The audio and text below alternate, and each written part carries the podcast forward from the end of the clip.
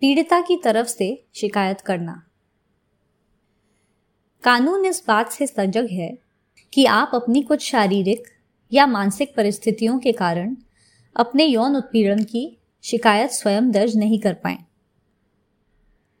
न्याय की प्रक्रिया को सुगम बनाने के लिए कानून आपकी ओर से दूसरों को शिकायत दर्ज करने की अनुमति देता है।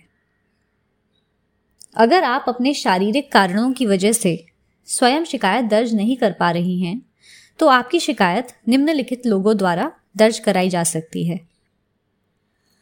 किसी रिश्तेदार, परिजन या दोस्त के द्वारा, किसी सहकर्मी के द्वारा, ऐसी व्यक्ति के द्वारा, जिसे आपके यौन उत्पीड़न की जानकारी है और उसे आपकी लिखित अनुमति प्राप्त हो।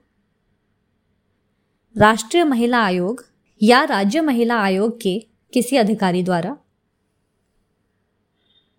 अगर आप मानसिक कारणों से स्वयं शिकायत दर्ज नहीं कर पा रही हैं तो आपकी ओर से इन लोगों के द्वारा शिकायत दर्ज कराई जा सकती है।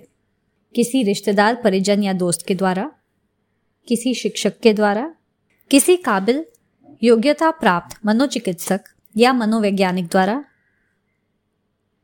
अभिभावक, अधिकारी के द्वारा, जो आपका उपचार या देखभाल करते हैं। ऐसे व्यक्ति द्वारा जिसे यौन उत्पीड़न की घटना की जानकारी हो, और उसके साथ कोई रिश्तेदार या दोस्त, विशेष शिक्षक या योग्यता प्राप्त मनोचिकित्सक या मनोवैज्ञानिक या अभिभावक अधिकारी जो आपका इलाज या देखभाल करते हों, उनके द्वारा शिकायत दर्ज की जा सकती है। कभी कभी आप शारीरिक या मानसिक कारणों के अलावा किसी अन्य कारणवश शिकायत नहीं कर पाती हैं। यदि ऐसा हो तो यौन उत्पीड़न की घटना की जानकारी वाले किसी भी व्यक्ति द्वारा, जिसके पास आपकी लिखित अनुमति हो, आपकी ओर से शिकायत दर्ज कर सकते हैं। यदि आपकी मौत भी हो गई हो, फिर भी यह बात लागू होती है, यदि आपके कानूनी वारिस ने शिकायत दर्ज करने की अनुमति उन्हें दी है।